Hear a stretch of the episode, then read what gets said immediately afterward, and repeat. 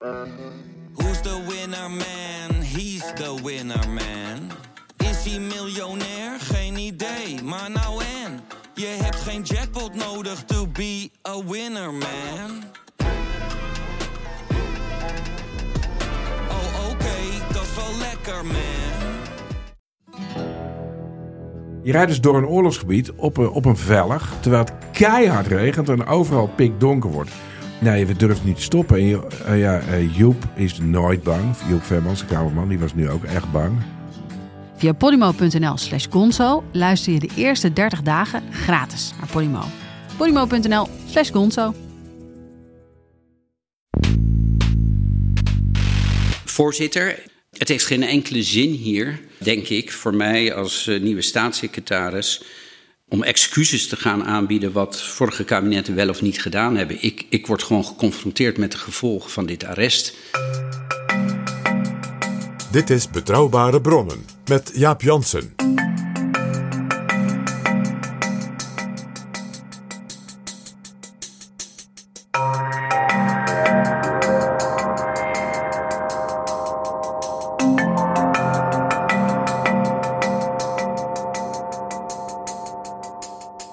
Welkom in Betrouwbare Bronnen, aflevering 247 en welkom ook PG. Dag Jaap. PG, we gaan in deze aflevering praten over belasting. Oh. De problemen waarin het nieuwe kabinet meteen al verzeild is geraakt bij de heffing op spaargeld en vermogen. Maar eerst heten we onze nieuwe vrienden van de show welkom. Luisteraars die met een donatie Betrouwbare Bronnen mede mogelijk maken. Het is alweer een heel stel in een paar dagen. Bedankt dus Alex, Stefanie, Frank, Steven, Johan, Marij en Wouter. En als jij ook in dit lijstje genoemd wil worden in een van onze volgende afleveringen, word dan vriend van de show. En dat betekent dat je ons een donatie doet. Die mag groot zijn, maar natuurlijk ook klein zijn. Dat kan al vanaf 3 euro per maand. En dat kan via vriendvandeshow.nl slash bb. En wat je ervoor terugkrijgt zijn nog veel meer mooie afleveringen van Betrouwbare Bronnen. Dit is Betrouwbare Bronnen. PG, het coalitieakkoord was nog maar net klaar, of de financiële grondslag ervan en de voorgenomen fiscale plannen lagen in duigen door een uitspraak van de Hoge Raad op 24 december als kerstsurprise. Zo zegt dat wel, dat was en een surprise. Eh, en eh, laat ik zeggen, al, alle mensen die op dat terrein werken konden tussen kerst en oud en nieuw allemaal doorwerken ineens. De Hoge Raad haalde een streep door de heffing op sparen en beleggen. En dat heeft consequenties meteen voor in ieder geval 1,3 miljoen spaarders. En waarschijnlijk, maar daar komen we later nog wel op, voor eh, nog veel meer mensen die ook nog breder vermogen hebben. En het heeft gevolgen voor de begroting, want er zijn jaarlijks zo'n 4,5 miljard aan belastinginkomsten mee gemoeid. De nieuwe staatssecretaris Marnix van Rij, die zit dus klem. Hij moet dit probleem oplossen. En hij moet dat eh, ja, doen richting de zomer. Dat, dat moet hij wettelijk. En dat is razend ingewikkeld. Het is de vraag of hij daaruit komt. En iedereen heeft daar ook weer andere ideeën over. En als het gaat om dekking van miljarden in de begroting, dan is dus niet meer die staatssecretaris de eerste verantwoordelijke, dan is het de minister. Dus dit levert ook nog als het ware in het schemergebied tussen de verantwoordelijkheid van de staatssecretaris en die van de minister, als het ware ja, gevoeligheden op. Waarom is de minister daar meer verantwoordelijk voor? Omdat die verantwoordelijk is voor het begrotingsbeleid. Aha. Dit gaat om miljarden op de inkomsten, zeg maar principieel, van de overheid als geheel. Kortom, er is heel wat aan de hand en Jurgen de Vries die kan ons daar meer over vertellen. Hij is onze gast. Welkom in Betrouwbare Bronnen, Jurgen de Vries. Heren, dankjewel. U was al eens eerder te gast in Betrouwbare Bronnen in aflevering 68 over de kindertoeslagaffaire. En u bent, zou je kunnen zeggen, de aanstichter van al dit ongerief voor het kabinet. Want u bent voorzitter van de Bond voor Belastingbetalers, die namens een heleboel benadeelde spaarders een jarenlange procedure heeft aangespannen, die op 24 december dus leidde tot de nucleaire optie bij de Hoge Raad. Kunt u kort vertellen wat er precies is gebeurd? Dan moeten we alweer twintig jaar terug als we over deze belasting praten. Ja, want toen werd de heffing op vermogensrendement ingevoerd. Het is uiteindelijk de schuld van Gerrit Salm. Gerrit Salm en zijn staatssecretaris Willem Vermeend. Gerrit Salm zei bij de invoering van deze heffing op het vermogen... elke sukkel haalt meer dan 4% rendement. En wie dat niet lukt, kan bij mij staatsobligaties kopen... met een procent of 6 rendement. Ja, want het idee was, ehm, er wordt een fictief rendement gecreëerd. Dat is 4%.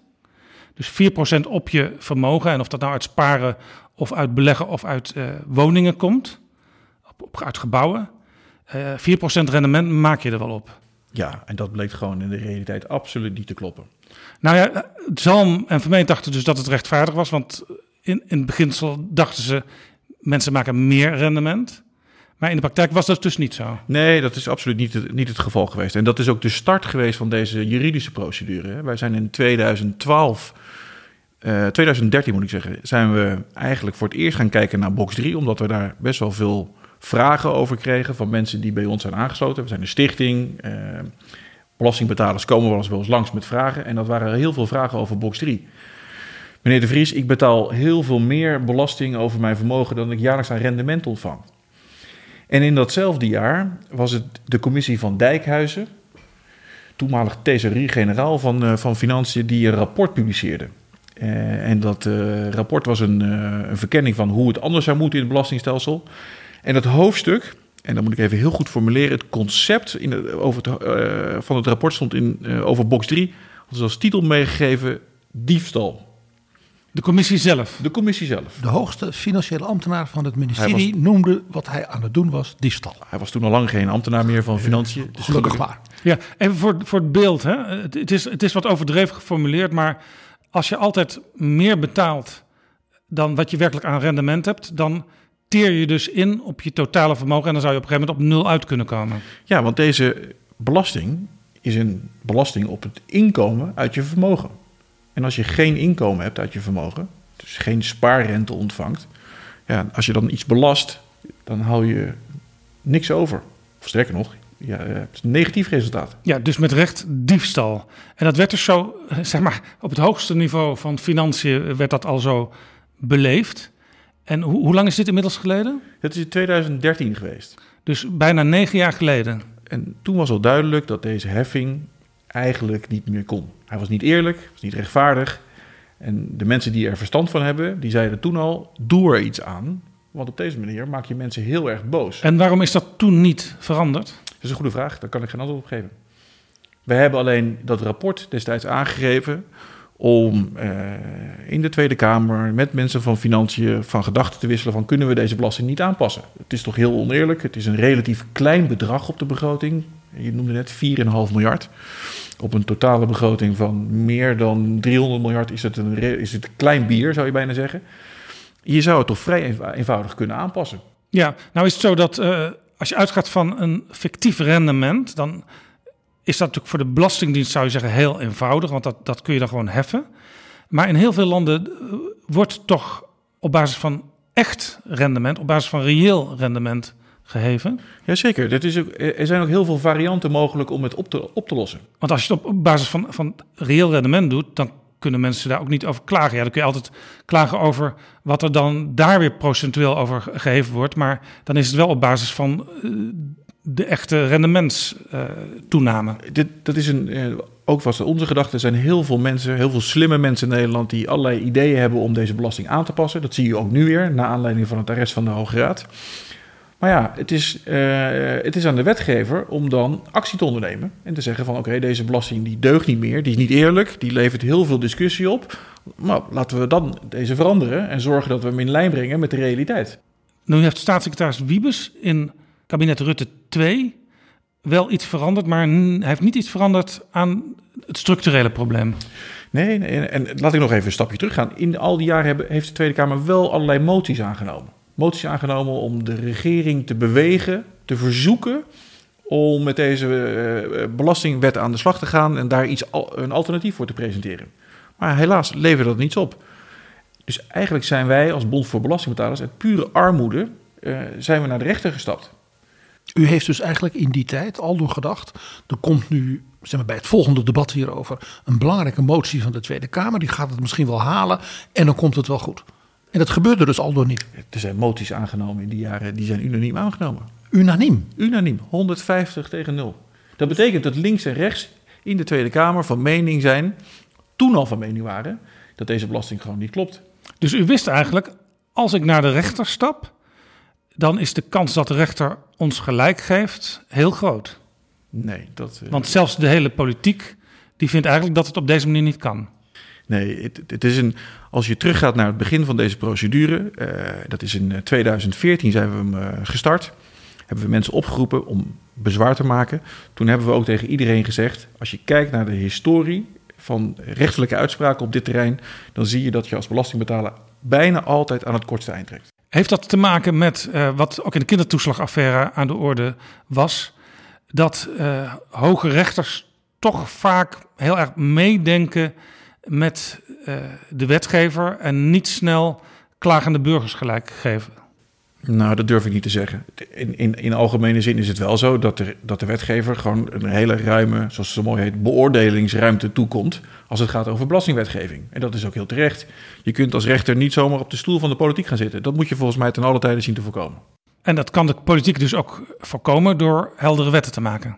Zeker. En als je dan uh, al een aantal keren door je eigen Tweede en ook door de Eerste Kamer wordt opgeroepen om dit op te pakken, om daar iets mee te doen. En je doet het niet. Ja, dan krijg je op een gegeven moment, en dat is ook mijn, onze gedachte geweest, dan krijg je wel een keer een tik op de vingers. En dat is ook gebeurd? Nou ja, er zit tussen de start van deze procedure in 2014 en de uitspraak van de Hoge Raad in... Vlak voor de kerst? Vlak voor de kerst. Er zitten wel een aantal jaren tussen. Dus het gaat niet vanzelf. Maar, Hoeveel... Dat, maar u, begrijp ik het goed? U heeft niet alleen maar toen in 2013, 2014 iets gedaan... Maar dat kwam natuurlijk elk jaar weer terug, want dan kwam er weer een nieuwe rond, nieuw rondje box 3 bij al die spaarders langs. De procedure die we hebben gevoerd, hebben we getracht om daar zoveel mogelijk mensen voor te mobiliseren. Want op die manier laat je in ieder geval zien dat het menens is. Dat je niet een, een eenling bent die klaagt over deze belasting. In dit geval waren het voor de jaren 2017 en 2018, waar de Hoge Raad nu over heeft geoordeeld, uh, ging het om ongeveer uh, eh, 60.000 mensen. Ja, en in die periode, bij, bij al die bezoeken van u aan uh, rechtbanken, is ook wel vaak richting de wetgever gezegd: doe daar nu eens wat aan, want hier is veel onvrede over. en u kunt het zelf rechtzetten. Zeker, tot, tot het arrest van de Hoge Raad was bijna altijd het oordeel van de rechter wetgever, u doet het niet goed, maar u krijgt nog de kans om het te herstellen. En dat was keer op keer bij de rechtbank en bij de gerechtshoven en ook een keer eerder uitspraak van de Hoge Raad, werd aan de wetgever de ruimte geboden om zelf herstel te bieden. Dus de, de Hoge Raad zag natuurlijk die Kamermoties die dan werden aangenomen ook. Die dacht, er is toch in de politiek die die wet moet maken, het besef en misschien ook wel de bereidheid om hier dan een aantal goede stappen te zetten. En dat gebeurde dus niet.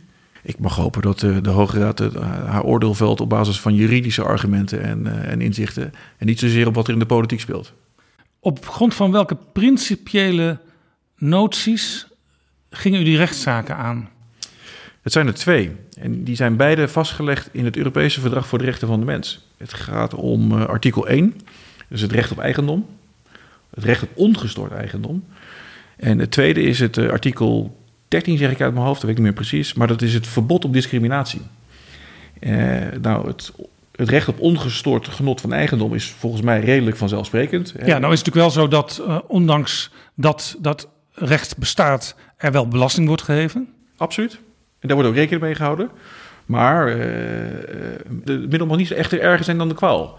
Dus er moet wel een balans in zitten. En daar heeft de, de rechter, nu de hoogste rechter in Nederland, een hele duidelijke uitspraak over gedaan. Dus, dus het idee van dat artikel is, uh, als je geld uh, vermeerdert, als je dus ergens rendement uithaalt, dan is dat voor een belangrijk deel van jou. En een deeltje kan naar de belasting. Zeker. En er zit ook een grens. Op het moment dat je meer dan 100% van het inkomen belast, nou ja, dan is het natuurlijk heel lastig om vol te houden dat dat proportioneel is. En dat je dan hè, meer dan 100% belastingen heffen over iemands inkomen. Nou, ik kan me voorstellen dat de meeste mensen in Nederland daar niet heel erg groot voorstander van zijn. Die commissie noemde dat diefstal. Die commissie, de leden van die commissie, noemden dat destijds al in 2013 diefstal. En dat andere artikel, discriminatie, waar vindt hier de discriminatie plaats?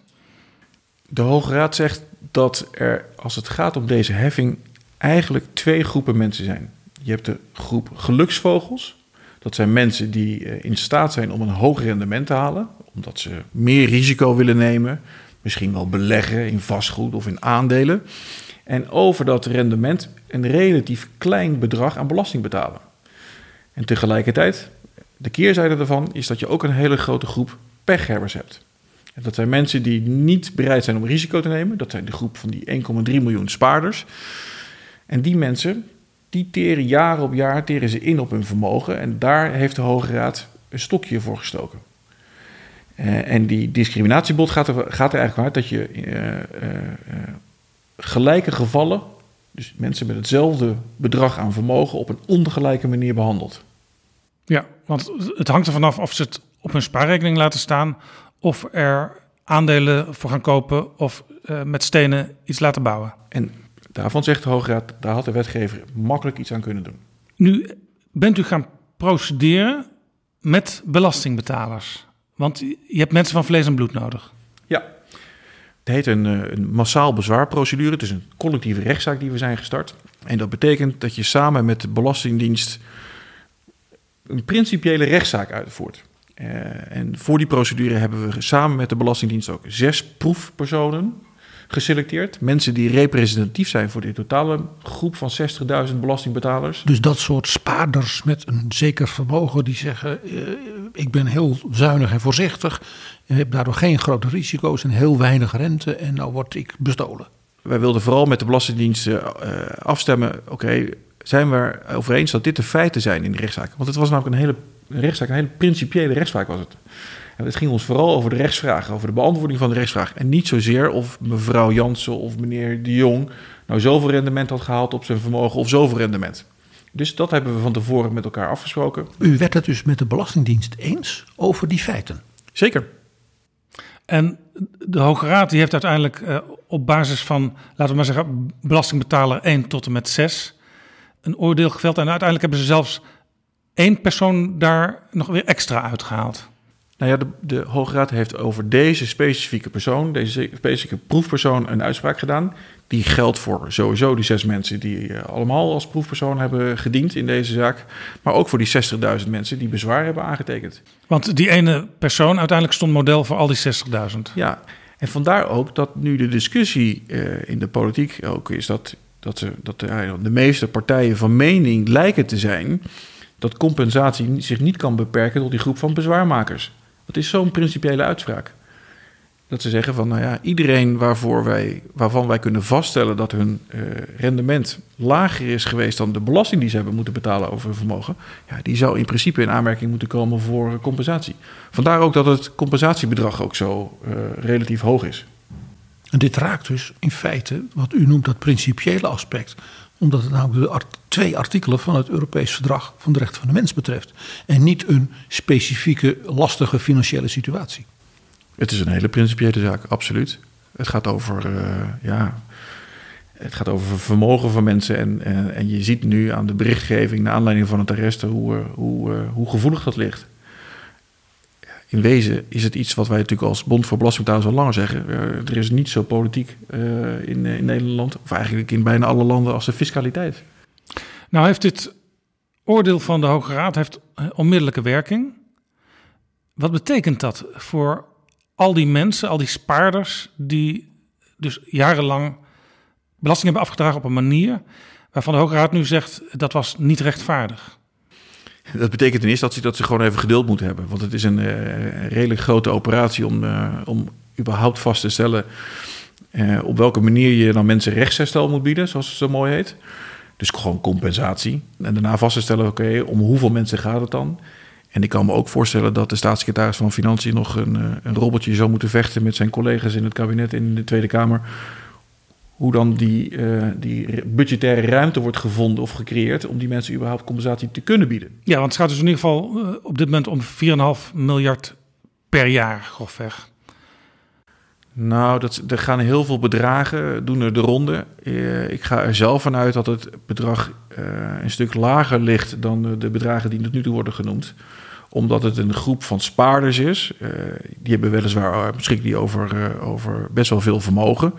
Maar goed, op het moment dat je ze moet compenseren, dan, nou ja, dan hebben we het eerder over enkele honderden miljoenen euro's op jaarbasis dan miljarden. Maar er zou dus moeten worden gekeken, ja, in feite toch naar het reële rendement gedurende dat aantal jaren per persoon weer. Ja, het bedrag wordt hoog omdat het gaat over een aantal jaren. De, de staatssecretaris heeft afgelopen vrijdag eh, aangegeven dat het, het bezwaar gegrond is verklaard, zoals het zo mooi heet. Dat betekent dus dat alle klachten, alle bezwaren die zijn ingediend, ook daadwerkelijk een, een rechtsgrond hebben. Dat betekent dus dat het kabinet bij monden van Mannix van Rij nu erkent dat al die jaren die mensen dus op onjuiste gronden eh, zeg maar, dat, dat geld is eh, ja, afgepakt.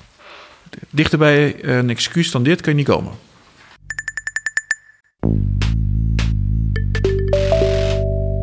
Dit is Betrouwbare Bronnen, een podcast met betrouwbare bronnen. En onze gast is Jurgen de Vries, voorzitter van de Bond voor Belastingbetalers. U vertelde dat u dus bijna al negen jaar bezig bent met deze kwestie. Dat de politiek zich ook al heel lang bewust was van eh, de onrechtvaardigheid van deze manier van belasting heffen over uh, spaarvermogens.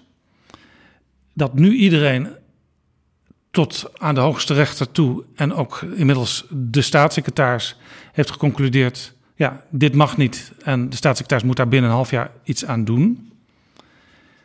Nou hebben we een belastingdienst waarvan de laatste jaren keer op keer is komen vast te staan dat ze heel veel mag en heel veel wil en heel veel moet, eh, maar heel veel uh, doodsimpel niet kan. Dus een kleine verandering doorvoeren in de wijze van belastingheffing uh, stuit meteen al op grote bezwaren. Gewoon praktisch. Ja, dat kan best zijn. Dat, daar kan ik niet heel goed over oordelen vanuit, uh, vanuit mijn positie. Nou ja, laat ik even een paar voorbeelden geven. De Belastingdienst heeft ook problemen met het uitkeren van kindertoeslagen. Uh, Belastingdienst is onlangs uh, veroordeeld voor discriminatie op uiterlijk bij de inkomstenbelasting. Uh, de Belastingdienst moet van het nieuwe kabinet op groente en fruit de BTW verlagen. daarvan wordt gezegd, nou dat kunnen we de komende jaren nog niet doen. de Belastingdienst moet van het nieuwe kabinet de zogenoemde jubelton afschaffen. dus als je kinderen wil helpen met iets meer dan een ton om een huis te kopen, dan komt dat tot nu toe. En dat, ook dat is weer onrechtvaardig, maar dan op een hele andere manier. En zelfs dat afschaffen, dus gewoon een streep door een regeling halen, dat kan de Belastingdienst niet eh, voor komend jaar of voor het jaar erop realiseren. Heeft onlangs uh, Koos Veefkind gezegd, de directeur informatievoorziening van de Belastingdienst. Hij zei onlangs in de Tweede Kamer: het duurt zeker tot 2026 voordat de ICT-problemen die hier aan de grondslag liggen zijn opgelost. Dus de opvolger van Mannix van Rij zou dan wellicht in een situatie komen dat het misschien allemaal beter zou gaan. Ja, en zelfs dat denk ik dan als waarnemer van al die problemen de afgelopen jaren. Dat is misschien nog wel heel optimistisch 2026. Want ICT is een vraagstuk dat in een hele serie departementen en uitvoeringsorganisaties voortdurend weer mis blijkt te lopen. Ja, en bij de Belastingdienst is het nu een aantal keren heel scherp aan het licht gekomen. Dus je ziet dat dit ook deze kwestie weer raakt veel meer dan alleen maar de specifieke situatie van overigens niet minder dan meer dan een miljoen Nederlandse spaarders. Ja, en zelfs hele simpele dingen dus. Uh, want je kunt een belastingwet heel simpel maken. Nou is, zijn de belastingwetten in Nederland uh, vrij ingewikkeld. Eén keer als een nieuwe staatssecretaris, zoals twintig jaar geleden vermeend, een plan maakt dan is het plan helder, maar vervolgens komen de debatten in de Tweede Kamer en al die Kamerleden hebben weer hun eigen wensen. Vervolgens blijken er in de praktijk weer dingen mis te gaan, die moeten gerepareerd worden. En op een gegeven moment wordt het een systeem ja, wat alleen nog maar uitvoerbaar is omdat er steeds iets bijgelegd is en dat is dan nog wel te overzien. Maar daar iets kleins in veranderen, sterker nog in verbeteren, uh, helderder en transparanter maken, dat kan dan niet. Mag ik daar twee dingen op zeggen? Eén, ik denk dat het heel belangrijk is om vast te stellen, en dat heb ik volgens mij ook proberen te doen met, deze, met de beschrijving van de historie van onze box 3-procedure, is dat het in eerste instantie de wetgever is, dus niet de Belastingdienst, maar de wetgever, het parlement, kabinet, die uh, keer op keer, en dat is toch al een aantal jaren, uh, gewoon niet thuisgeeft. Ze weten, ze, krijgen, ze worden aangespoord om aan dingen te veranderen. In dit geval de box 3-wetgeving. Uh, en later dat na. En op het moment dat je dat niet doet, dan kun je toch niet de Belastingdienst verwijten dat ze dan uh, de wet uitvoeren die gewoon opgedragen is. Ik vind dat je daar wel heel voorzichtig in moet zijn om de zwarte piet bij de Belastingdienst neer te leggen. Ze voeren uit. En op het moment dat er een ingewikkelde wet wordt bedacht, dan proberen ze hem ook uit te voeren. Uh, Maar ja, dat is, eh, niet elke eh, verbetering hoeft ook een, een ingewikkelde oplossing te zijn. Ja, het is misschien een beetje kip-ei, hè? want de Belastingdienst zegt... wij kunnen een aantal dingen niet op korte termijn realiseren. En dan hoor je vervolgens een staatssecretaris zeggen... ja, de Belastingdienst kan dit niet, dus ik wil veranderingen, kleine veranderingen, maar ook grote veranderingen... die zou ik wel willen, maar dat kan voorlopig niet. En het tweede wat ik wil zeggen is, denk dat het heel belangrijk is dat rechtsbescherming van belastingbetalers, dat het gewoon serieuze aandacht verdient in Nederland. En zeker ook bij de wetgever. Tot nu toe is het denken over box 3 altijd geweest, het moet lekker makkelijk uitvoerbaar zijn voor de Belastingdienst. Dat begrijp ik, dat is voor alle uh, over, uh, uitvoeringsorganisaties belangrijk dat een wet makkelijk uitvoerbaar is. En ten tweede zie je dat het de jaarlijkse stabiele budgettaire opbrengst een, ook een hele belangrijke eigenschap is die door de, door de wetgever heel hoog wordt gewaardeerd. En als het dan ten koste gaat van de rechtvaardigheid en van de eerlijkheid, is dat jammer. En dat heeft de, de, de wetgever in deze zaak moeten bekopen. Ja, wat verwijt u de wetgever nu exact, eh, los van wat we al besproken hebben, namelijk dat het een regeling was die uiteindelijk heel onrechtvaardig bleek uit te werken? Het belasten van vermogen is een hoog ideologisch onderwerp. En daar moet je ook op een goede manier mee omgaan. Er zijn uh, heel veel oplossingen denkbaar. Er zijn heel veel economen uh, die al oplossingen hebben gesuggereerd. Alleen je moet wel de knoop doorhakken. Je moet op een gegeven moment een keuze durven maken. En zeggen dan, dan gaan we het nu op deze manier aanpakken. Als je dat niet doet en je laat alles op zijn beloop.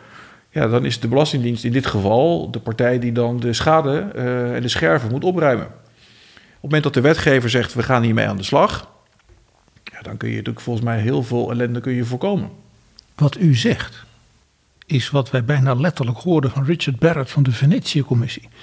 Die zei ook, ja, als die wetgever wetten maakt, die bijvoorbeeld hardvochtig blijken. Hè, dat was, speelde bij de, de, de fraude-repressie-natuur van de kindertoeslagaffaire. Hij zei, ja, dan gaat die Belastingdienst dat zo uitvoeren. En hij wees dus op andere landen waar men in andere situaties, bijvoorbeeld in de fiscale en de sociale wetgeving, vergelijkbare dingen had meegemaakt. Nog even los van de ICT-ellende die ze bij de Venetische Commissie ook zagen. Maar in feite zei Richard Barrett ook, het is dus ook vooral ook de wetgever die met zichzelf nog eens heel goed te raden moet gaan van hoe gaan wij in die regelstelsels die wij maken, niet die ambtenaren, met burgers om. Ja, want de, de, de wetgever die die realiseert zich dus, het is zo ingewikkeld geworden wat wij uh, hebben gebrouwen, wat wij, uh, dat gedrocht wat het is geworden. Dat valt op zich op deze manier nog wel uit te voeren. Maar ja, wij kunnen dan uh, geen antwoord meer geven op de roep om rechtvaardigheid uit de bevolking. Volgens mij is het zo dat goede en eerlijke belastingwetgeving gewoon tot de vitale infrastructuur van Nederland behoort. En niet alleen Nederland, maar eigenlijk alle ontwikkelde landen. Op het moment dat het eerlijk is, dan zul je zien dat mensen ook bereid zijn om belasting te betalen. Dat ze daar geen discussie over hebben. En, eh, en volgens mij moet je dat als wetgever ook ten alle tijde zien te voorkomen dat er discussie over belastingwetgeving ontstaat. Het is interessant wat u zegt. De onafhankelijkheid van dit land, het ontstaan van zijn republiek, was natuurlijk een opstand van burgers en steden en ook edelen tegen een vorst. Die dacht van ik ga hè, van achter mijn bureau in het Escoriaal briljante bestuurder daarin die Nederlanden dat ingewikkelde belastingssysteem een beetje aanpassen. En dat doe ik top-down en ik luister niet te veel. Ja, dat was dus interessant, PG. We hebben het er vaker over gehad in Betrouwbare Bronnen. Uh, die vorst in Madrid, die wilde het systeem dus eenvoudiger gaan maken. En daarmee voor zichzelf ook makkelijker uitvoerbaar. Het is, het is, het is, heel. Maar heel... de burgers waren tegen, althans een, een, een deel men, van de burgers, omdat die daar voordeel bij hadden dat het toch wat ingewikkeld was. En omdat men oude rechten, zoals men dat noemde, die men begreep ter plekke ja, op de markt in Gouda en bij de stadspoort van Doetinchem, dat men die dus kwijtraakte en er dan dus een oekase uit het Escoriaal kwam. Waarvan men dacht, ja, waar komt dit vandaan? Ja, van de vorst. Ja, nou was oorspronkelijk gedachte van deze regeling natuurlijk ook dat het eenvoudig zou zijn. Want het was een fictief rendement wat voor iedereen hetzelfde was. Dus makkelijk uh, uit te rekenen. Het is, de, de box 3-heffing is volgens mij een, het schoolvoorbeeld van een spiegelpaleis. Met ficties op ficties op ficties. Wij kunnen het hier met z'n drieën niet uitleggen aan de, de luisteraar in de Tweede Kamer had de toenmalige staatssecretaris die, deze wet heeft geïntroduceerd ook grote moeite om het uit te leggen. Was dat vermeend? Dat was, eh, uiteindelijk was het eh, Erik Wiebes. Eh, ik weet dat de huidige staatssecretaris van Financiën, uh, Marnix Verrij, er toen ook grote problemen mee had toen deze wet werd ingevoerd. Ja, daar komen we straks nog op, want we gaan richting het eind van deze aflevering eh, naar de persoon van Rij en zijn verleden. Eh, Nog even, u bent voorzitter van de Bond voor Belastingbetalers. Dat zijn dus mensen die zich eh, daarbij hebben aangesloten. Nou willen natuurlijk de meeste mensen liever helemaal geen belasting betalen. Is dat ook iets waar u voor opkomt? Nee, wij zijn eh, daar altijd heel duidelijk in. Iedereen in Nederland moet zijn bijdrage leveren. En dan geldt het draagkrachtbeginsel altijd. De sterkste schouders dragen de zwaarste lasten. Maar er staat natuurlijk nergens dat je meer belasting moet betalen dan nodig is. Ik denk dat dat wel voor iedereen het uitgangspunt is. En wat je nu ziet gebeuren is dat bij deze belasting eh, ja, moeten mensen gewoon meer betalen dan, dan daadwerkelijk nodig is. En dat leidt tot gedoe. Dus u bent eigenlijk een, een waakhond van de overheid eh, namens de belastingbetaler. Zo zou je het kunnen zeggen. Absoluut. We zijn, er zijn heel veel belastingplichtigen in Nederland. En wij, die dragen allemaal een hele grote bijdrage bij aan de, aan de, de rijksuitgaven. En we zorgen ervoor dat, die, dat dat op een eerlijke en op een rechtvaardige manier gebeurt. Nu heeft u, toen u eerder bij mij op bezoek was in eh, aflevering 68, gepleit voor een taxpayers advocate, die ze ook in de Verenigde Staten hebben. Kunt u nog even zeggen wat dat was? Want dat was een voorstel wat toen ook eh, ja, werd toegejuicht door Pieter Klein en Jan Klein Nijenhuis, die de kindertoeslagaffaire aan het licht hebben gebracht. Waarom zou dat een, een nuttig instrument zijn, zo'n taxpayers advocate? En wat is dat? Ik ga dat zo uitleggen, maar ik denk dat het ook belangrijk is om te vermelden dat het kabinet of de huidige coalitie dat ook ziet. Het is opgenomen in het coalitieakkoord van, eh, van 15 december 2021 dat er een taxpayer advocate-achtige organisatie moet komen. Dat was dus negen dagen voor de uitspraak van de Hoge Raad. Het was een hele mooie maand. Laten we het daar maar op houden.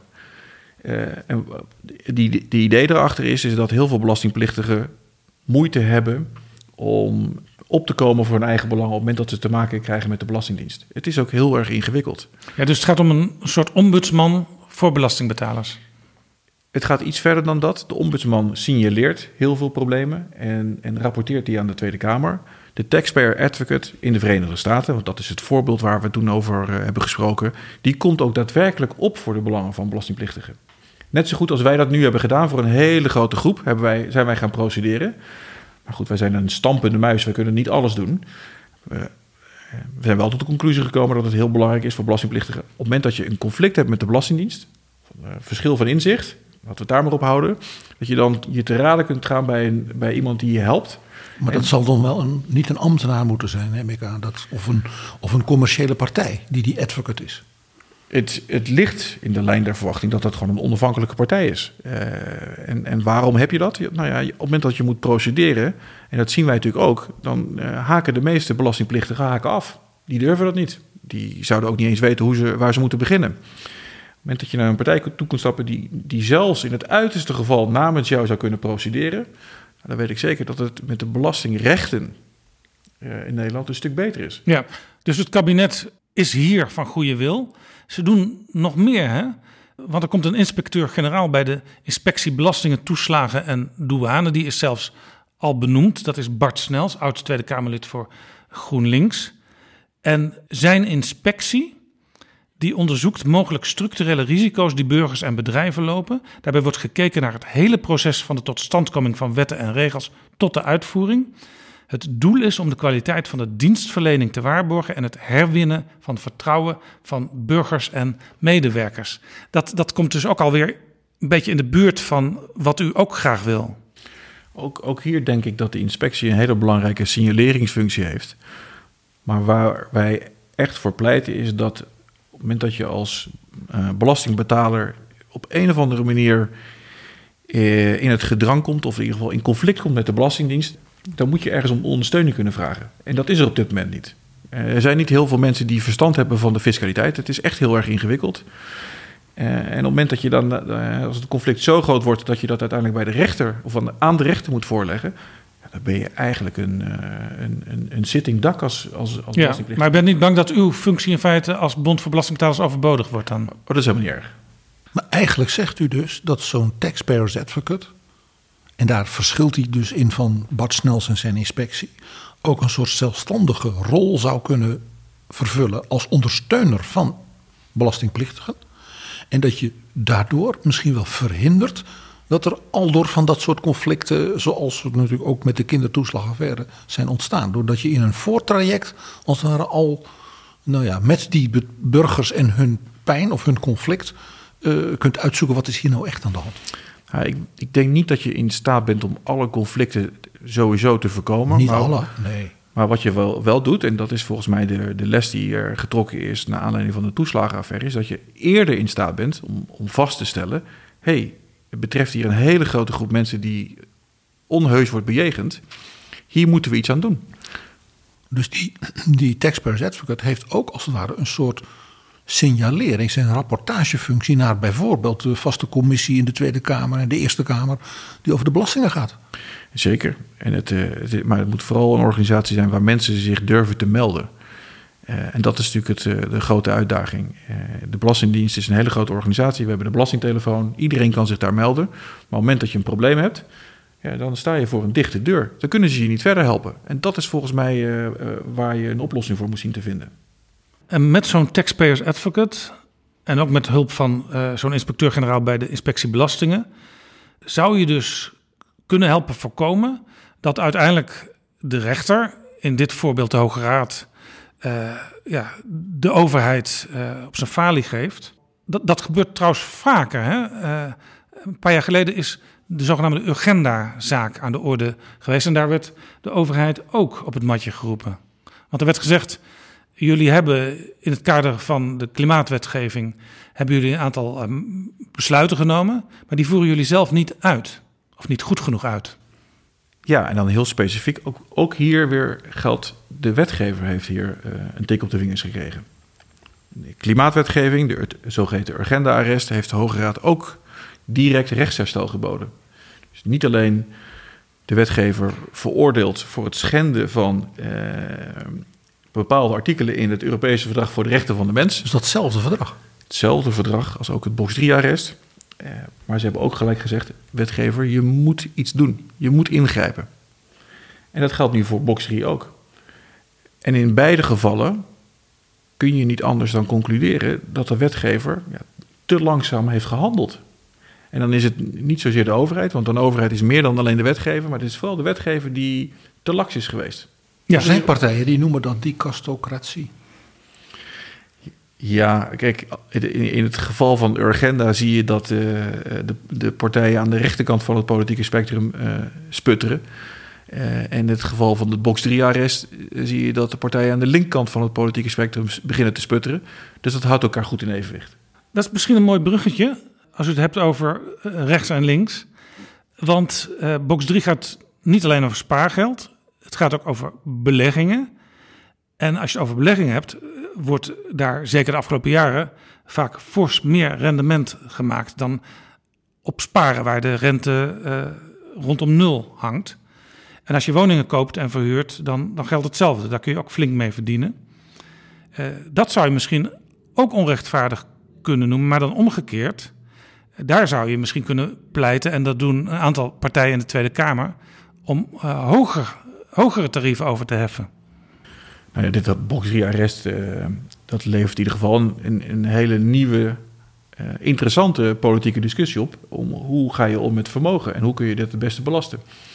Het is nu geen theoretische discussie meer, à la Piketty. Hè? Het is nu heel, het, het is serieus. Ja, het is zelfs. Het spel is op er, de moet nu, er moet nu gewoon een besluit worden genomen. Dat, dat is bepaald, want anders heeft de belasting geen inkomsten. Ja. De, de heer Van Rij kan tegen dwangzommen aan gaan lopen, begreep ik.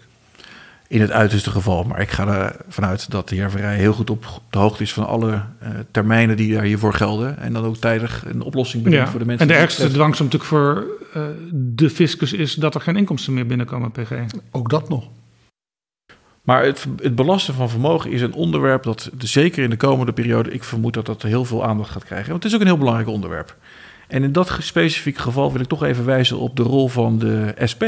Eh, Een hele bewonderenswaardige rol. Want als je kijkt naar de parlementaire historie van dit onderwerp, box 3, heffing erop en de discussie die erover is in het parlement, hebben zij toch heel vaak het voortouw genomen. Het was eh Farshad Bashir, Arnold Merkies, Renske Leijten, die in het verleden in de Tweede Kamer de, de, het kabinet hebben opgeroepen om de box 3-heffing te herzien. En wat was hun argument? Waar keken zij specifiek naar?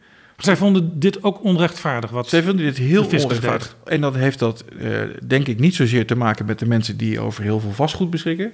Maar wel met te maken met een hele grote groep mensen die eh, een letselschadeuitkering hebben, eh, uitgekeerd hebben gekregen. Dat zijn mensen die de rest van hun leven ja, eigenlijk moeten leven van een vergoeding die ze hebben gekregen. En die wordt in box 3 geparkeerd. En dat is een groot bedrag dat in één keer wordt uitgekeerd. En wat dan elk jaar terugkomt bij je belastingaangifte. En waarvan mensen zeggen, daar kan ik geen risico mee nemen of mee lopen. Ik kan het niet beleggen, ik kan het niet in vastgoed stoppen, want daar moet ik van rondkomen. Ja, dat, is mijn inkomen. Dan kunnen ze niet even gezellig mee gaan speculeren eh, in bitcoin en zo, zal ik maar zeggen.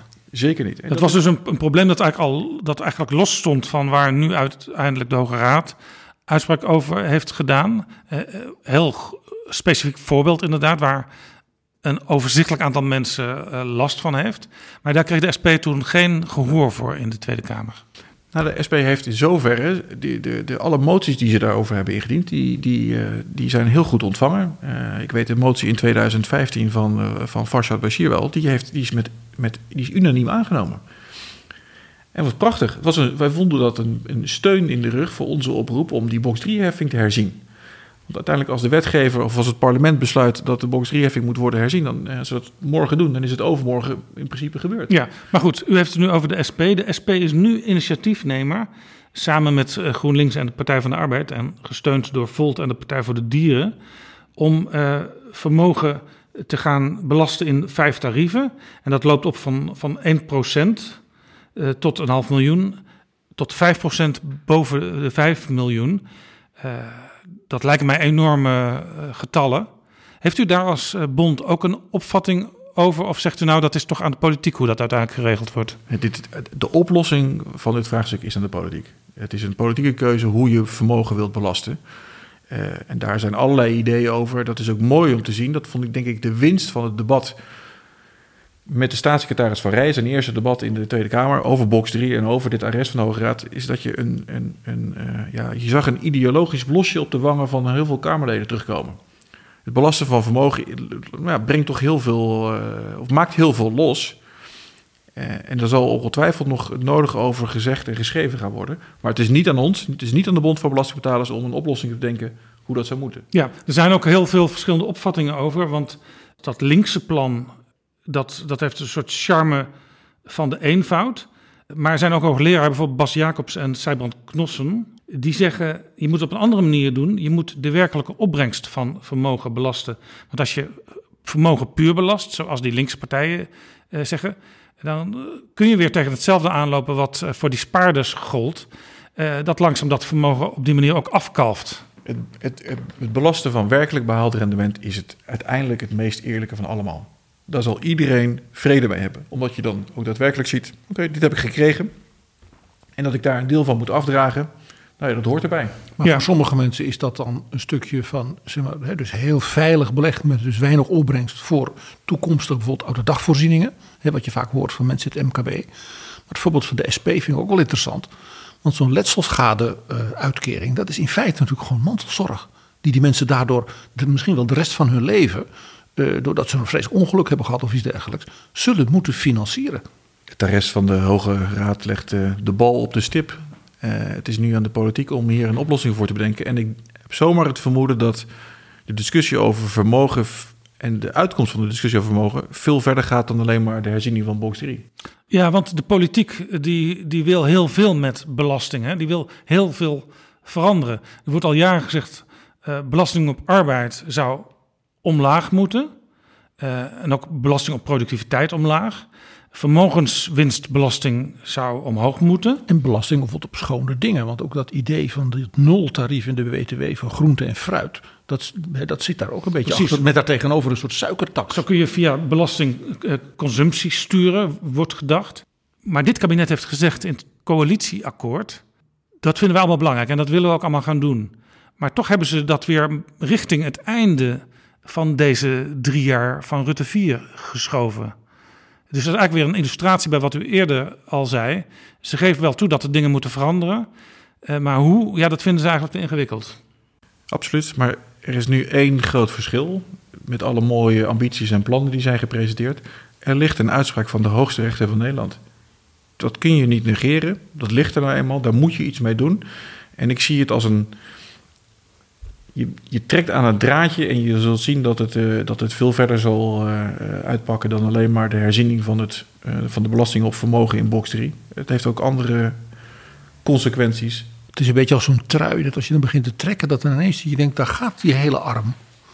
En er zal daadwerkelijk werk moeten worden gemaakt met het herziening van het belastingstelsel. En dat is misschien wel de, de beste uitkomst van dit hele arrest.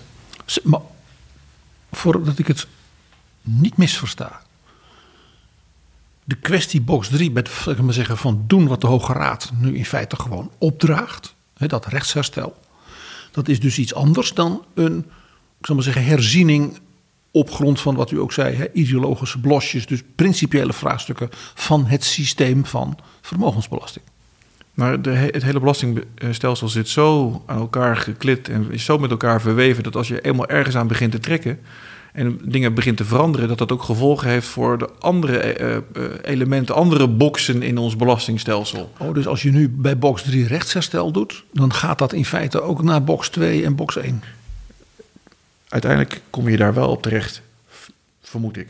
Ik heb zelfs iemand horen zeggen dat je moet eh, eigenlijk twee dingen doen. Eén, een nieuw belastingstelsel ontwerpen, wat eh, transparant en rechtvaardig is. En twee, een heel nieuw eh, ICT-systeem ontwerpen. En dat ICT-systeem, dat zou je eigenlijk al eh, parallel moeten laten werken, één of twee jaar, om te kijken of het, of het goed zit, voordat heel Nederland daarop overgaat. Ik heb geen verstand van ICT, dus daar durf ik geen uitspraken over te doen. Ik denk wel dat het heel belangrijk is dat de, de, de wetgever het voortouw neemt om heel goed na te denken over eh, de vormgeving van ons belastingstelsel.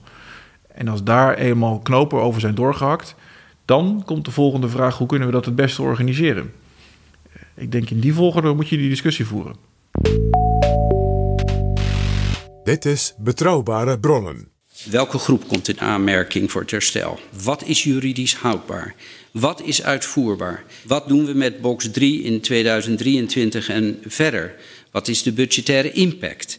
En hoe gaan we de lasten die daaruit voortvloeien verdelen?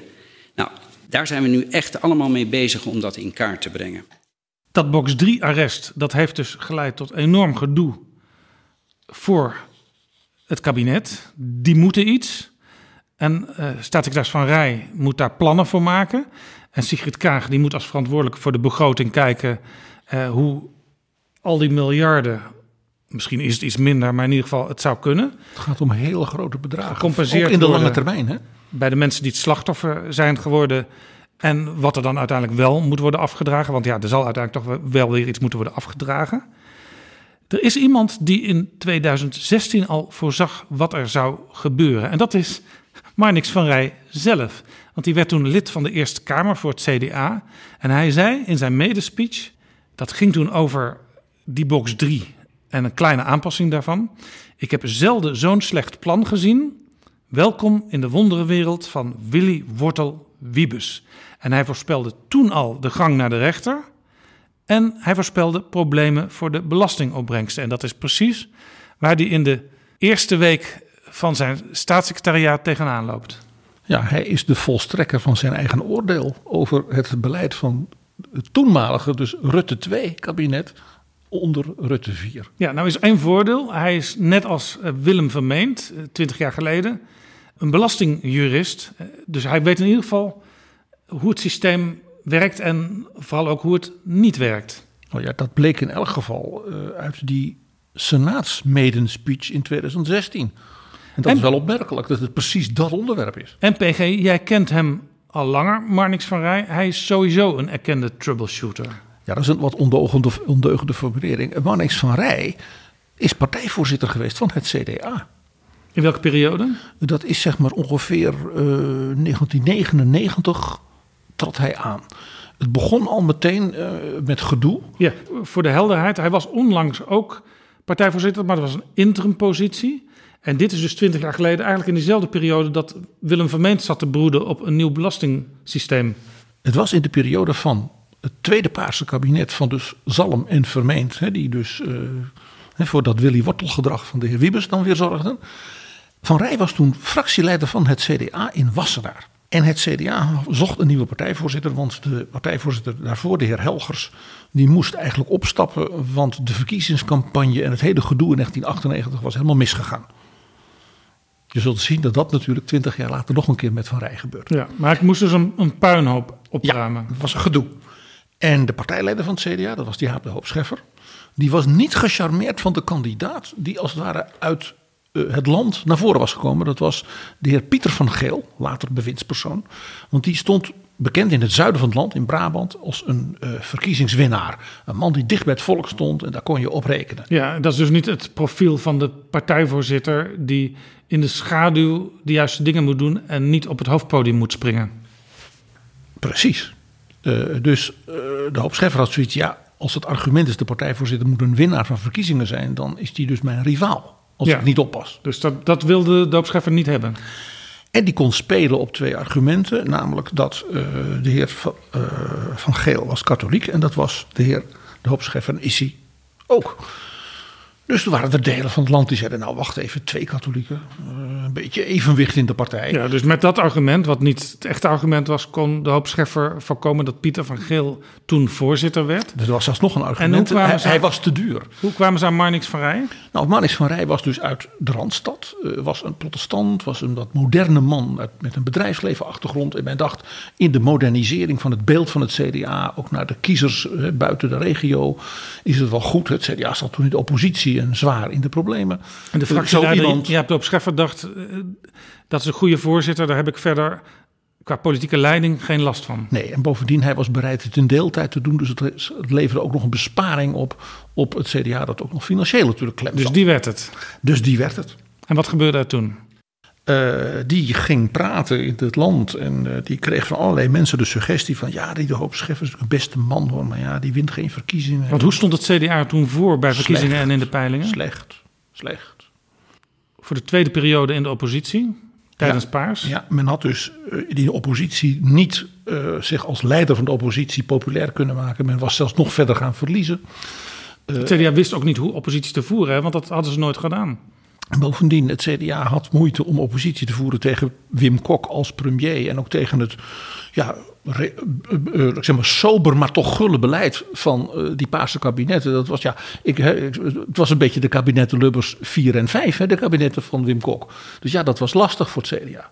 Nou, die discussie intern, dat ging dus broeden en rommelen. En de heer Van Rij kreeg toen het idee dat hij misschien maar de partij moet Ja, gaan want hij hoorde al die kritiek uit het land.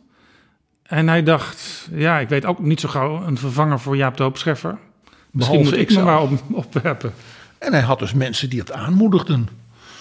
En dat eh, eh, leidde tot ja, gedoe toen de lijst moest worden gemaakt voor de verkiezingen van voorjaar Ja, 2002. ik herinner me dat Van Rij toen op een gegeven moment ook verscheen op die lijst. Ja, dat was een heel gedoe. Eh, in mijn boek Tand destijds beschrijf ik dat, eh, ja, het is bijna opera Jaap, dat op de ochtend van 11 september 2001, de wereld wist nog van niks. Een vergadering was op het partijbureau met de hoop Scheffer en Van Rij. En daarin kwam dus voor het eerst vol op tafel, eigenlijk zou jij weg moeten als lijsttrekker, beste Jaap. En als dat niet kan, dan wil ik op plaats drie van de lijst. En daarmee dus als partijvoorzitter in feite jezelf als opvolger neerzetten. En de hoop Scheffer, ja, die, werd daar, eh, die was daar niet blij van. Hij was ook wel enigszins verrast hoe hard dat gespeeld werd. Die zag al ergens het blinken van een mes. Ja, en eh, nou, toen die vergadering was afgelopen en eh, ik zal maar zeggen, in het kantoor daarnaast zag men het eerste vliegtuig in de Twin Towers landen. Dus dat was een dramatisch moment. En terwijl de hele wereld dus met allerlei, ja, ja met, met chaos en onrust en, hè, En was. precies op het terrein waar Jaap de Hoop Scheffer altijd eer had ingelegd, namelijk de internationale samenwerking. Eh, voordat hij fractievoorzitter werd, was hij al eh, woordvoerder op dat terrein geweest. En later zou hij natuurlijk secretaris-generaal van de NAVO worden. Ja, een jonge topdiplomaat ook van Buitenlandse Zaken. Onder andere minister van der Stoel en eh, eh, minister van den Broek. Ja, dus eigenlijk zou je kunnen zeggen, het CDA kon alsnog met Jaap de Hoop Scheffer eh, eer inleggen. Want dat was op dat moment de juiste man op de juiste plaats. Ja, dat, die, die, die ochtend werd dus ge- vastgesteld, misschien niet. En die middag was de wereld zo veranderd. Nou ja, dit is hè, de tragiek die in de politiek vaker voorkomt. Maar de Scheffer dacht toch liever niet die Van Rij zo hijgend in mijn nek op die lijst. Nee, en eh, toen bleek dus dat het partijbestuur aan de ene kant verdeeld was, aan de andere kant ook weer de voorzitter niet wou laten vallen. Dit heeft weken geduurd, terwijl dus, laat ik zeggen, de wereldproblemen toch wel iets anders waren dan de lijst van het CDA. Dat was natuurlijk voor de, het gezicht van het CDA naar buiten fataal. Als je dus je partijvoorzitter en je lijsttrekker elkaar zeg maar, ja, messen in de rug zitten te steken, terwijl de wereld wel met andere dingen En bezig dit was is. iets wat op dat moment de media niet op het netvlies hadden. Dat dit gebeurde in het CDA. Nee, eh, tot eh, de zaak niet meer te houden was. Toen spatte het uit elkaar. Toen vonden de media natuurlijk prachtig. Want ja, zo'n broedermoord is altijd leuk. Eh, nou, de details ik, verwijs ik naar mijn boek. In elk geval. Het komische het- is dat uiteindelijk ze allebei het politieke leven lieten op dat moment. En dat, alle- dat Jan-Peter Balkenende de leider werd. De beide heren gingen eraan. Eh, de hoop Scheffer, omdat natuurlijk t- toch wel duidelijk was dat het partijbestuur. blijkbaar dacht we kunnen wel op van, van die man af. En de partijvoorzitter van Rij. eh, ja, omdat dus duidelijk was dat hij een soort koep had willen plegen. zonder goed na te denken van wat de gevolgen waren. Nou, het partijbestuur had hem dus deels gesteund en toen ook weer niet en toen weer wel. Dus dat partijbestuur was elk gezag kwijt. En toen is vanuit de fractie door een aantal wijze eh, adviseurs achter de schermen. Waaronder eh, Gerrit Braks, de oud-minister, eh, Wim Deetman, ook oud-minister en voorzitter van de bestuurdersvereniging van het CDA. Is toen Jan-Peter Balkenende, dus de financieel woordvoerder nummer drie van de lijst. Die is toen maar fractieleider gemaakt. Want iemand moest ook die fractie leiden. En daarmee moest hij natuurlijk ook lijsttrekker worden. Niemand gaf natuurlijk een sou voor ja, die volkomen onbekende man. En Van Rij was weg. De hoop Scheffer was weg. Toch even PG. Hoe kan het dan als zo'n Van Rij daar rondloopt met een blinkend mes... dat hij dan in 2016 toch weer wordt binnengehaald door het CDA als senator... en in 2021 interimvoorzitter mag zijn?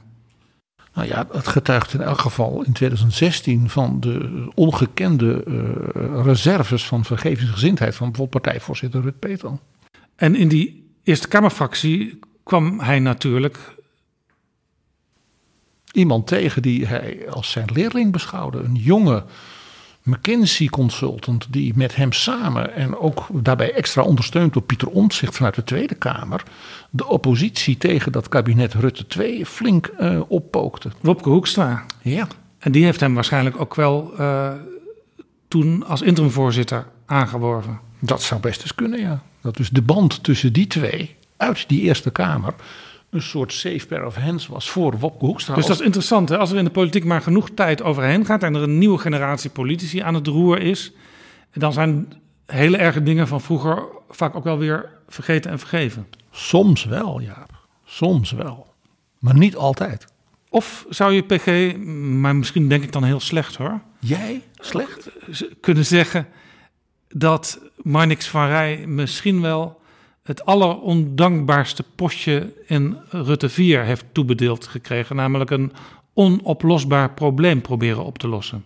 Een soort gifpil, zoals de Duitsers dat noemen. Bij een benoeming. Ja, geef daar eens antwoord op, PG. Jij als CDA-historicus. Ik denk dat Marnix van Rij deze baan heel graag zelf wilde. Hij is natuurlijk fiscalist. Ja. En eh, die uitspraak van de Hoge Raad eh, is, ja, dat is een ding wat als het ware, dat is ontploft in het gezicht van het kabinet. Want de formulering in het regeerakkoord, hè, dit vlak daarvoor was verschenen, was nog zo van ja, die box die is een lastige kwestie, maar dat lossen we op in een totaalpakket en dan in 2025. Dus ook Van Rij als eh, eh, kenner van die materie, die natuurlijk meegekeken heeft naar de inbreng van het CDA eh, in dat regeerakkoord, heeft gedacht, ja, dat lossen we op die manier wel eh, gladjes op. Ja, want hij wist waar hij aan begon. Dat kan niet anders. En hij is ook iemand die erom bekend staat dat hij de kleine lettertjes goed leest. Dus dat coalitieakkoord heeft hij van voor naar achter en van achter naar voren en van onder naar boven en van boven naar onder gelezen. Meestal is het zo dat als iemand eh, beoogd bewindsvrouw of bewindsman is, dat de passages over dat terrein in zo'n coalitieakkoord natuurlijk extra goed gelezen worden. Nou schrijft hij zelf in een brief van 1 februari, dus kort geleden, aan de Kamer over zijn taak. Concluderend is het een enorm lastige puzzel die op korte termijn gelegd moet worden. Voor mij is daarbij uiteindelijk leidend dat er een solide herstel moet komen en een solide toekomstbestendig stelsel waarbij de burgers zoveel mogelijk worden ontzorgd en waarvoor geldt dat de Belastingdienst het heel goed kan uitvoeren. De burgers worden ontzorgd. Zou die daarmee bedoelen, meneer De Vries? Goede vraag. In ieder geval dat mensen zo min mogelijk hoeven te doen om uiteindelijk compensatie te krijgen waar ze recht op hebben. Ja, dat is overigens voor 97% van de belastingbetalers geldt dat eigenlijk al dat ze ontzorgd worden. Hè? Want die krijgen al een vooraf ingevuld uh, formulier op hun beeldscherm. Alleen als je natuurlijk allerlei losse inkomstenbronnen hebt, dan, dan wordt het ingewikkeld en dan hoor je niet bij die 97 procent. Nee, het is in Nederland heel makkelijk gemaakt, absoluut. Uh, daar heeft de Belastingdienst heel veel werk in gestoken. En dat is voor heel veel mensen ook uh, uh, is dat heel, heel fijn. Ja, dat maakt het ook zo tragisch eigenlijk. Dat dus voor die kleine groep, en dat geldt dus zowel bij de kindertoeslagaffaire als gelukkig voor die mensen veel minder dramatisch, box 3, dat het daar dan zo misgaat. Precies op dat punt. Ja, dat gebeurt. Maar, maar, even terug te komen op wat je net zei. Ik denk dat het voor uh, de staatssecretaris uh, voor fiscaliteit of uh, een, een, blessing in disguise is, dit, deze uitspraak. Het geeft, hem, het geeft hem een mandaat om daadwerkelijk iets te gaan doen aan ons belastingstelsel. En daar is hij volgens mij uitstekend voor geëquipeerd. Maar toch zal die niet door iedereen bewierookt worden in de komende jaren.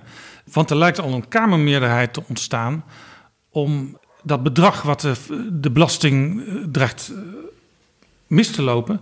Omdat wel binnen dat hele systeem van vermogen te compenseren. Dus zeg maar, de wat rijkere vermogensbezitters, tussen aanhalingstekens, die zullen er waarschijnlijk voor op moeten draaien. Maar absoluut. Maar, maar kijk eens, verplaats je in de schoenen van Marnix van Rij. Hij, uh, hij zou iets mogen doen in 2025 volgens het uh, coalitieakkoord. Hij wordt nu gedwongen om dat eerder te doen. Hij wordt gedwongen om dat per 1 januari 2023 op zijn laatste doen.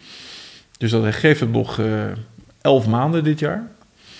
Uh, tegelijkertijd heeft hij nu ook het mandaat gekregen om deze toch lastige box 3-heffing om die te herzien. Want daar kan hij heel veel goodwill mee kweken. Er zijn toch 1 miljoen mensen die hier last van hebben. Die uh, staan misschien nu in een rij om bij het CDA voor het CDA te gaan stemmen. Het zou toch uh, ongekend zijn? Stembox 3, stem maar niks, zoiets. Nou ja, even uh, terug naar Gerrit Salm, waar het mee al mee begon. Van hem is natuurlijk ook de zalmnorm. Nou, dat als er een tegenvaller in het kabinet is, dat dan de bewindspersoon die wiens portefeuille het is, dat die het gat dan maar moet vullen. En mij viel op dat mevrouw Kaag en ook D66 in de Kamer meteen aangaf dat ja, dat box 3 probleem, inclusief dus blijkbaar die compensatie van die voorbije jaren, dat moet toch wel binnen het domein zeg maar, van waar Van Rij over gaat worden gedekt. Dus men wil voorkomen dat de minister allerlei nare maatregelen moet nemen, dacht ik toen. Overigens is dit in de Kamer, want je zou kunnen denken dat dat dan een soort politiek dingetje is tussen uh, D66 en de staatssecretaris van het CDA. In de Kamer werd D66 daar gesteund niet alleen door de ChristenUnie, maar ook door het CDA. Ja, het is heel interessant. Heel interessant hoe dus de zalmnorm, zoals die als er nu weer op een soort nieuwe manier wordt uitgevonden, als het ware dan weer binnen het ministerie van Financiën. Ja, en de VVD die liet zich nog wat op de vlakte. Die, die zegt, ik wil eerst wel eens het voorstel van de staatssecretaris uh, horen. Nou, de VVD die dacht als grootste partij, wij vinden voorlopig even niks. Maar het meest interessante natuurlijk is toch dat het heel duidelijk is dat een groot deel van de Kamer in feite vindt dat alle betrokkenen, uh, al die spaarders, als het ware voor de voorbije jaren moeten worden gecompenseerd. En niet alleen maar de mensen die geklaagd hebben. Dat maakt het misschien aan de ene kant lastiger voor de staatssecretaris. Maar misschien aan de andere kant ook, zoals u zei, meneer De Vries, een blessing in disguise. Dat het ook makkelijker voor hem maakt. Ja, staatssecretaris heeft overigens ook gezegd dat hij dit ook in de reden vindt liggen. Dat niet alleen de 60.000 bezwaarmakers uh, van Jurgen de Vries, maar iedereen die er last van heeft gehad, uh, ja, de compensatie zal merken. En dat maakt het ook makkelijker voor de staatssecretaris, want hij kan de keuze, de uiteindelijke keuze voor compensatie neerleggen waar die behoort te liggen, namelijk in het parlement. Als het parlement de keuze maakt om iedereen te compenseren, ja, wie is dan de staatssecretaris van Rij om te zeggen dat ga ik niet doen? Ja, u zegt het is een blessing in disguise. Hij moet nu handelen, hij moet opschieten. En nou zeggen de Sir Humphreys van de overheid vaak haastige spoed is zelden goed. Denkt u dat er over een, een, een klein jaar al een volledige oplossing is? Ik geloof niet echt in een volledige oplossing. Eh, Maar er zal ongetwijfeld een oplossing zijn voor dit acute probleem. Want dat moet. Dat moet, het kan niet anders. Eh, er is eh, de wettelijke grondslag voor de heffing van eh, op vermogen is weg. En op het moment dat je dat wilt herstellen, dan zul je met iets nieuws moeten komen. En hoe lang dat dan weer stand houdt, ja, dat zal de tijd leren. Oh, u ziet ook mogelijkheden of denkt aan een optie van een soort interim oplossing om het even te kick the can down the road? Uiteindelijk is elke belastingwetgeving een interim oplossing. En daarna, PG, moet natuurlijk nog dat hele belastingstelsel worden vernieuwd. Wat het kabinet in feite ook schrijft in het coalitieakkoord. Sir Humphrey Appleby zegt dan ook heel vaak tegen Jim Hacker, zijn minister. But minister, to do things now, immediately, takes a lot of time. Dank u wel, Jurgen de Vries, voor dit gesprek. In de beschrijving van deze aflevering staat een link naar de Bond voor Belastingbetalers. Als mensen daar meer over willen weten en zich misschien zelfs wel willen aansluiten bij toekomstige acties. Dank jullie wel.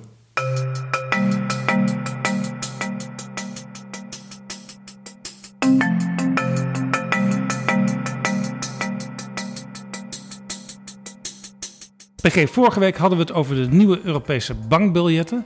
En Christine Lagarde, de president van de Europese Centrale Bank, heeft de Europeanen gevraagd om suggesties te doen wie of wat er op die bankbiljetten zou moeten komen. En wij hebben een heleboel namen genoemd in de aflevering. En we hebben ook een oproep gedaan aan onze vrienden van de show om ook mee te denken.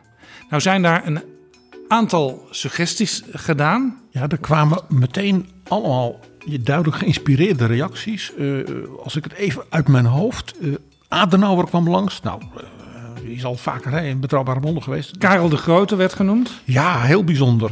En Erasmus. En er was ook kritiek, want Kuifje hadden wij genoemd om die ook op de biljetten te zetten. En iemand zegt, ja, is dat wel zo verstandig? Want Hergé, die heeft altijd een onduidelijke rol gehad, de, de, de schepper van Kuifje, in zijn houding ten opzichte van het nazisme. En Nou, nou, in deze nou, tijd waarin het fascisme weer de kop opsteekt, moet je dat geen extra voeding geven, PG. Hergé was een zeer conservatieve Franstalige katholiek in het België van zeg maar de jaren 20 en 30. Maar hij was zeker geen nazi. Er is ook een, eh, een ingesproken bericht binnengekomen. En dat vind ik eigenlijk nog wel de leukste berichten. Dat kan via vriend van de show. Daar kun je je berichtje inspreken. En dan kun je ook vertellen wat je inspiratie en je motivatie is. En Kerst Troost, die zegt dit. Ik nomineer graag Florence Nightingale. Als je over haar leest, dan ben je echt verbaasd over hoe een, een vrouw in de 19e eeuw zoveel voor elkaar had kunnen krijgen. Oké, ze kwam uit een heel rijk gezin en hoog opgeleid, maar ze had ook gewoon thuis kunnen blijven. In plaats daarvan reisde ze heel Europa aan rond om veranderingen teweeg te brengen. Ze zag haar eigen acties en ze bekritiseerde dat. Bijvoorbeeld dat ze in Turkije zag dat er in het ziekenhuis toch iets niet goed ging en waar het aan lag. En dat pakte ze aan. En dat vind ik gewoon die praktische insteek, die zie ik graag in iedereen. En een mooie basis voor een succesvolle EU. Toch? Florence Nightingale, zegt Kerst Troost. Prachtig.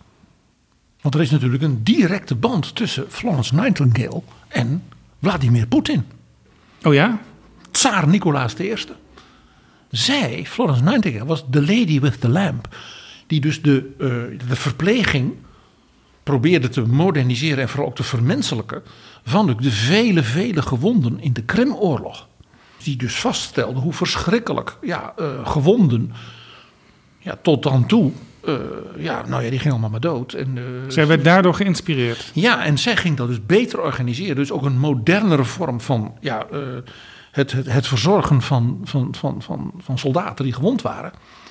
En die Krimoorlog was natuurlijk van de Fransen En de Engelsen, daarom kwam ze daar, tegen de tsaar van Rusland ter ondersteuning van de sultan in Istanbul.